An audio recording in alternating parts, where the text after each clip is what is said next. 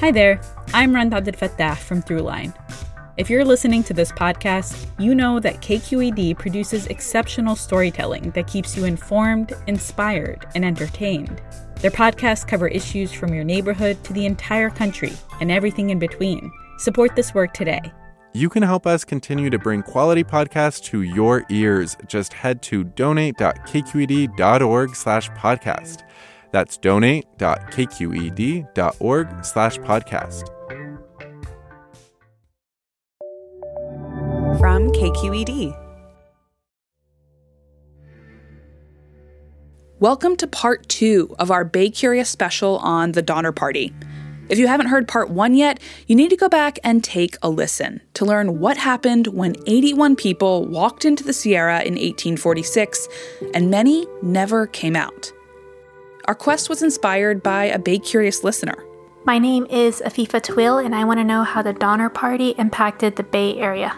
Now we'll explore what happened next to the people that survived the Donner Party saga and how this disaster came to represent everything Californians wanted to forget.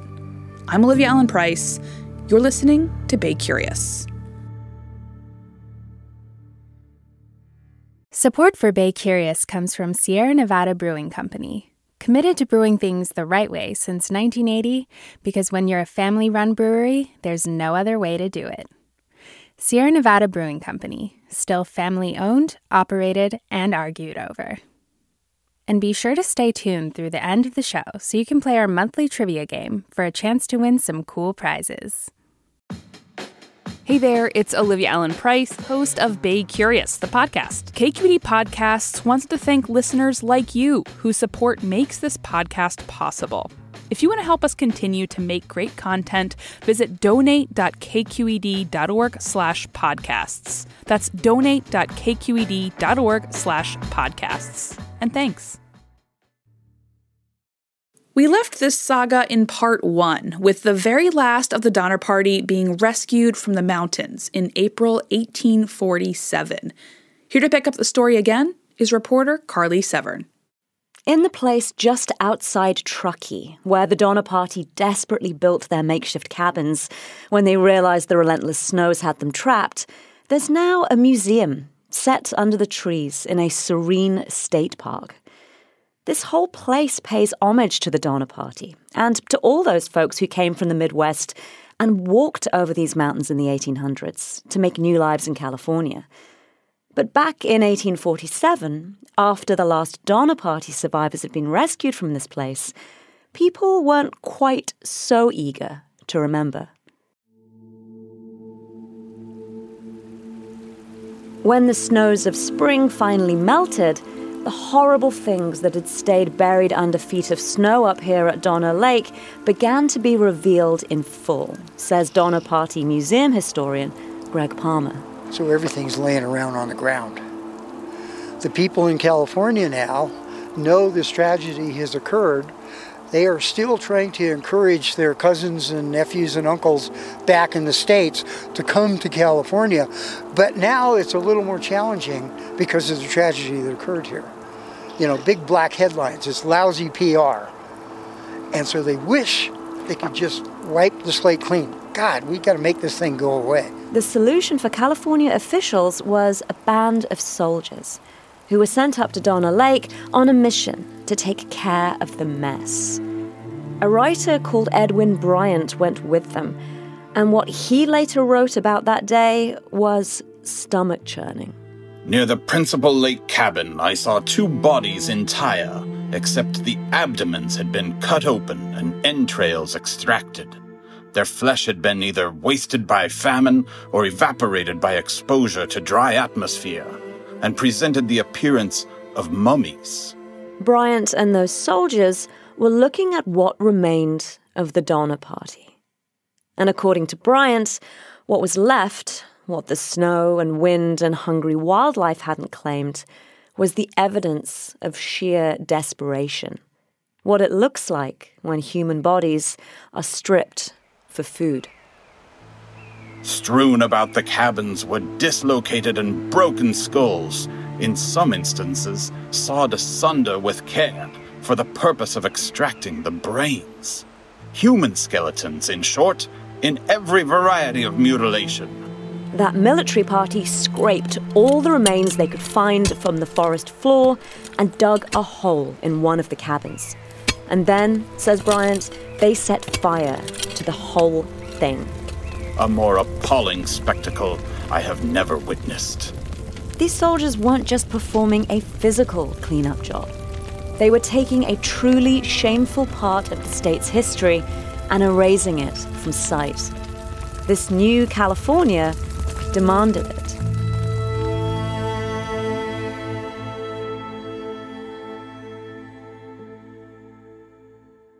As the Donner Party's dead were being burned up at Donner Lake, their family members who'd made it out alive were safe and warm, miles away to the west. Many of the survivors spent the immediate aftermath recovering in present day Sacramento at Sutter's Fort, that same settlement which had acted as something of a Donner Party rescue command center during those long winter months. There had already been a lot of public interest in the Donner saga once those first survivors had escaped, says Greg Palmer. The fact that it wasn't just a bunch of mountain men, fur trappers, and all that, but these were women and children. And of course, the, the kicker is the fact that it was cannibalism. Like many people who suddenly find themselves at the center of terrible events, Donner Party survivors found other people were already writing their story for them. When the last survivor was rescued from Donner Lake, the California Star newspaper published an account it claimed was based on eyewitness testimony from the rescuers. And what was in it set the stage for the demonization of the Donner Party. A more shocking scene cannot be imagined. A woman sat by the side of the body of her dead husband, cutting out his tongue, the heart she had already taken out, broiled and eaten. It casts the Donner Party as terrifying ghouls, so hooked on the taste of humans that they'd somehow been transformed by it into cannibalistic monsters. So changed had the emigrants become that when the rescuing party arrived with food, some of them cast it aside and seemed to prefer the putrid human flesh that still remained.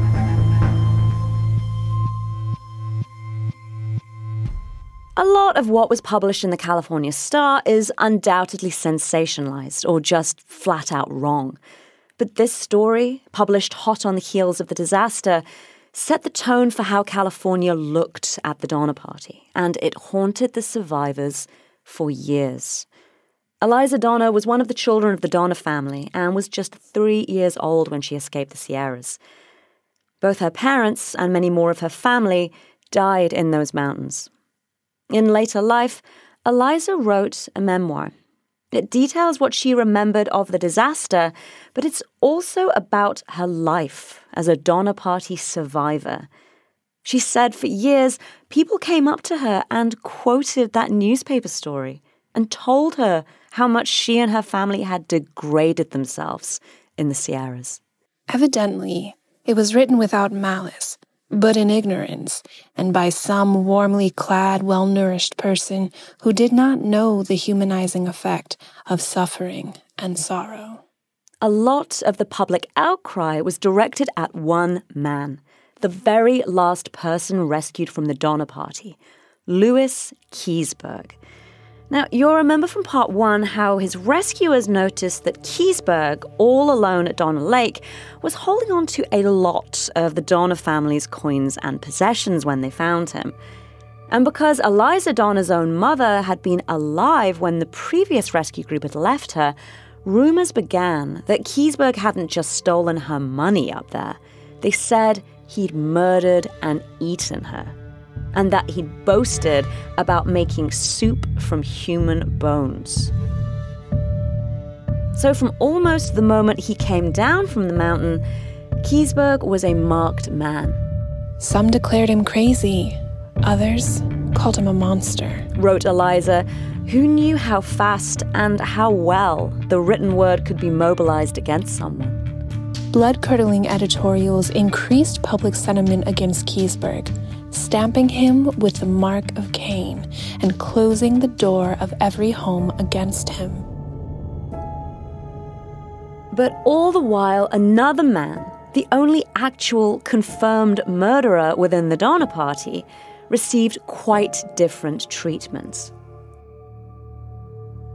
You'll remember from part one how the first cannibalism happened not at Donner Lake, but when a band of the strongest Donner Party members strapped on DIY snowshoes and made a break for it across the mountains.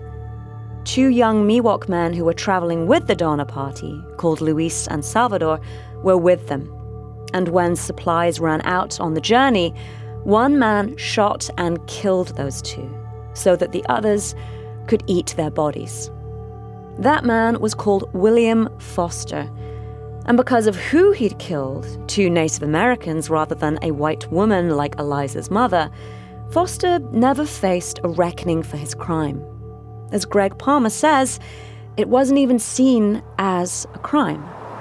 Uh, William Foster was never charged when they got to California. In the 1840s, it wasn't a crime to kill an Indian. They're only Indians, so that was the mentality of the day.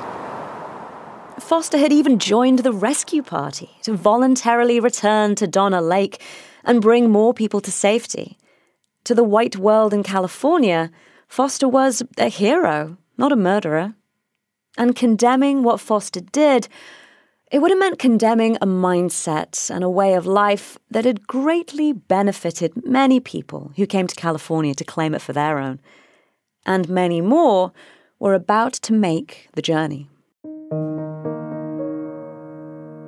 As dramatic as the Donner Party's life and death story was, the immediate aftermath actually marks this moment in time in California history that was like the calm before the storm. In the short term, what happened to the Donner Party scared people. Greg says that for aspiring emigrants contemplating the same trip, it was a cautionary tale the overland immigrant traffic dropped down to almost zero. There were a couple that made it, but the vast majority didn't because of what happened. Then in January 1848, just nine months after Lewis Keseberg was dragged off the mountain, gold was discovered in California. And those small flakes of gold in a river changed California forever. And most of all, for those that had lived here for centuries. And, and it's just incredible that indigenous people, indigenous to this land, could go from being the ancestral stewards of a place since time immemorial to all of a sudden just being a resource to be used for the uh, you know kind of capitalistic growth and enrichment of an American society that hadn't even been on this continent established as a nation for 100 years. This is Dalton Brown, a member of the Wilton Rancheria tribe outside Sacramento. His ancestors, the Miwok and Nisenan people of this region, had made this land their home for hundreds of years.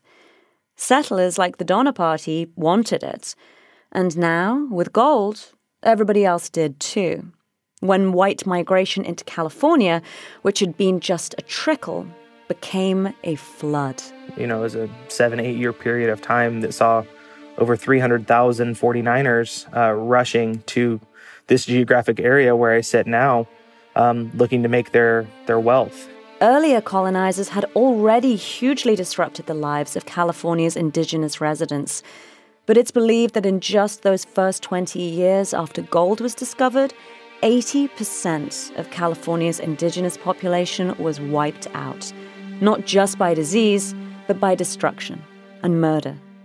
Those that survived found themselves displaced, and their customs and cultures and very lives irrevocably altered by design. There were insane restrictions put on our tribal communities that were meant to suffocate our lifeways, but also to rob our communities of land to make way for these miners and for these folks looking to make their their riches, really at the uh, detriment of our indigenous communities.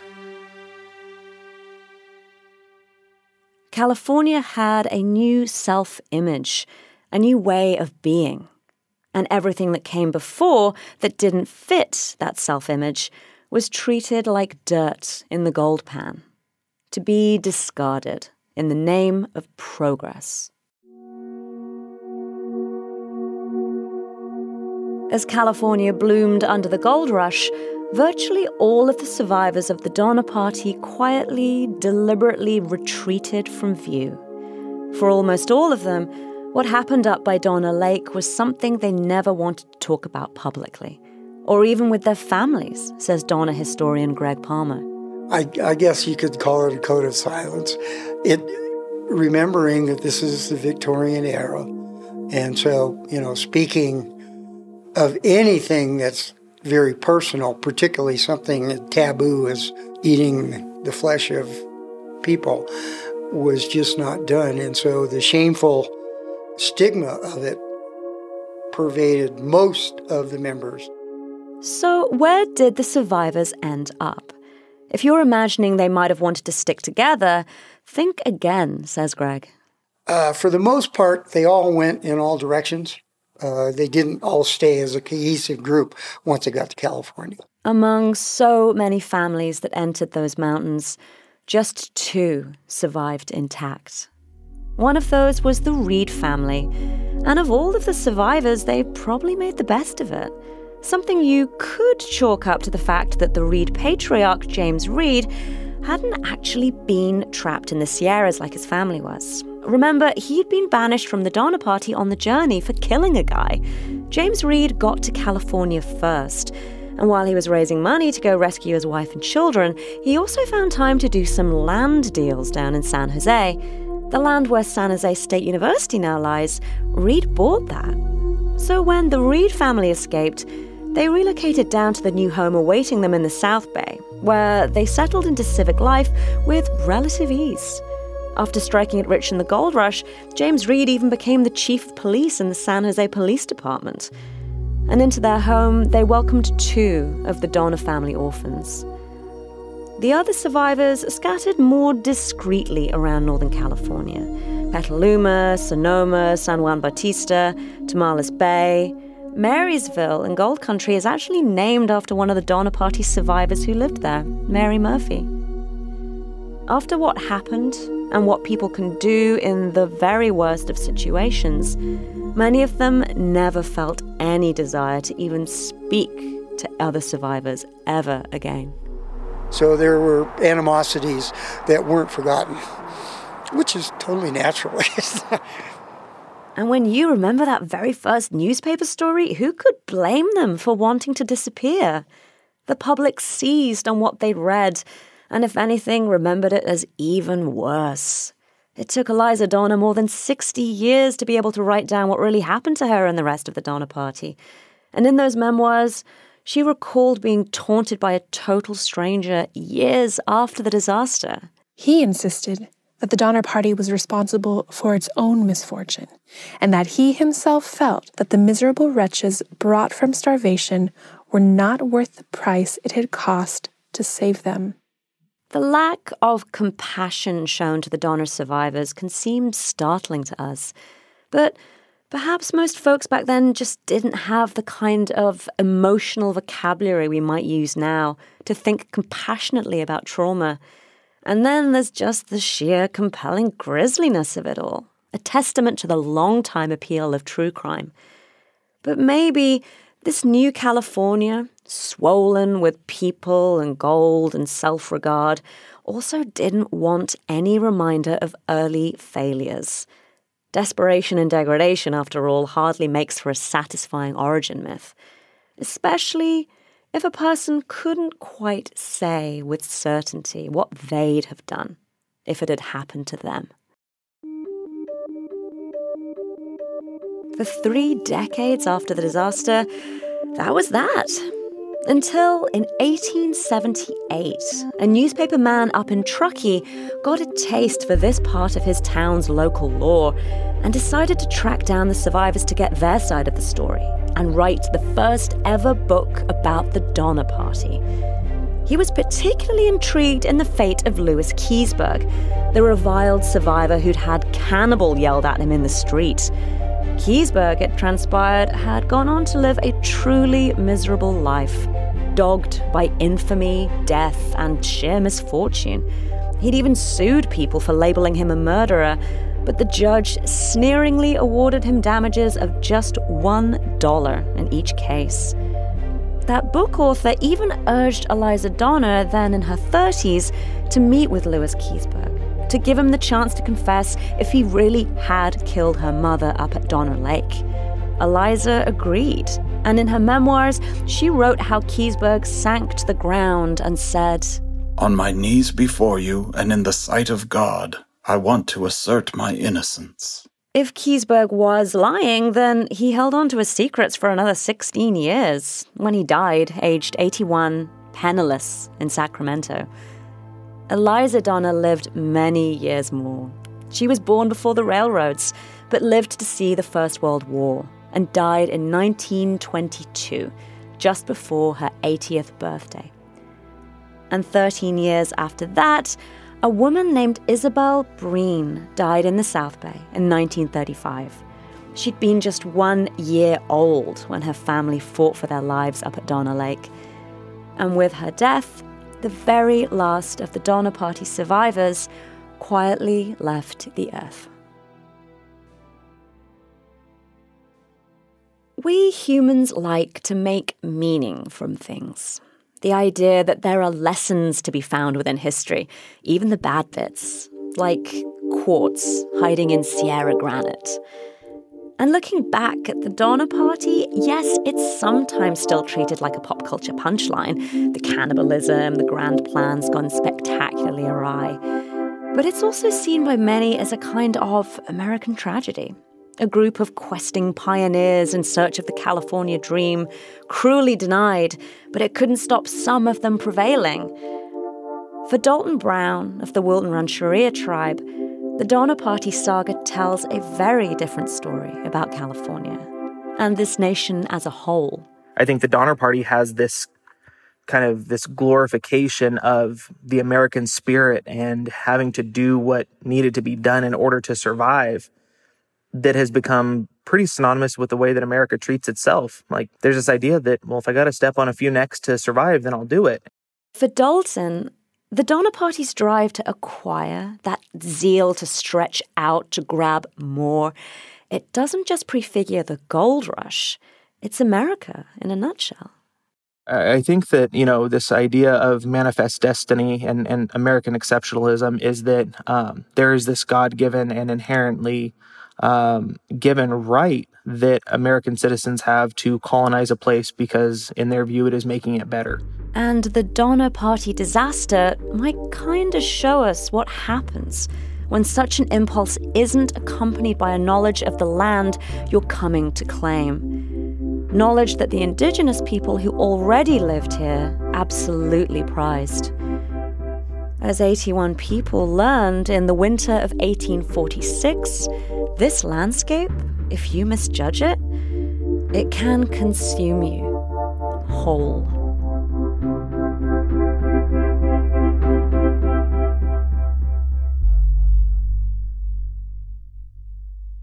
That was reporter Carly Severn.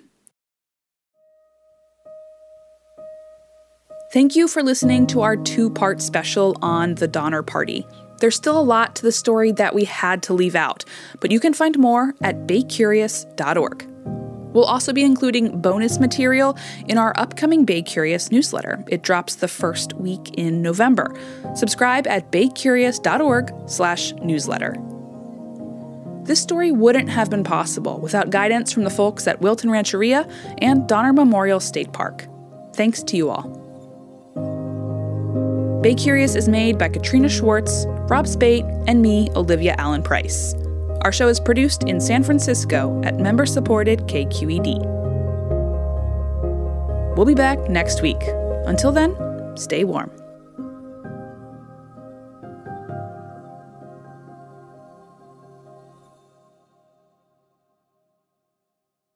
Hi, Bay Curious listeners. Are you ready to play May's trivia game? Every month, we read a question here at the end of our episode. You can give us your answers over at our website, kqed.org slash baycurious, or just click the link in the episode description. Out of the correct answers, we'll randomly choose one lucky winner to receive a cool prize package with Bay Curious swag and Sierra Nevada goodies. Okay, our question for the month is The world's longest running pillow fighting contest was held from 1966 to 2006 in what Bay Area town? Our trivia quiz is made possible by Sierra Nevada Brewing Company. Good luck! Hey, it's Avery Trufelman, host of Articles of Interest. And I've got to say, I've been a fan of KQED ever since I was a little kid and I would come out to San Francisco to visit my grandma. It was just what we'd always turn on every time we got in the car, every time we were making dinner and turning on the radio. Was always KQED. And then over the years, I've become a massive fan of KQED podcasts because this is local reporting at its best. These are answers to questions you've always wanted to know, interviews with exciting, unusual voices, necessary journalism, all told with love and care and artistry. And did you know that a majority of KQED's funding actually comes from members? It's just people like you and me supporting the programs they love while also getting access to cool events, behind the scenes footage, and so much more. If you want to sign up and be a part of this amazing community, visit donate.kqed.org slash podcasts to become a member today. That's podcasts with an S. Thank you for listening and thank you for your support.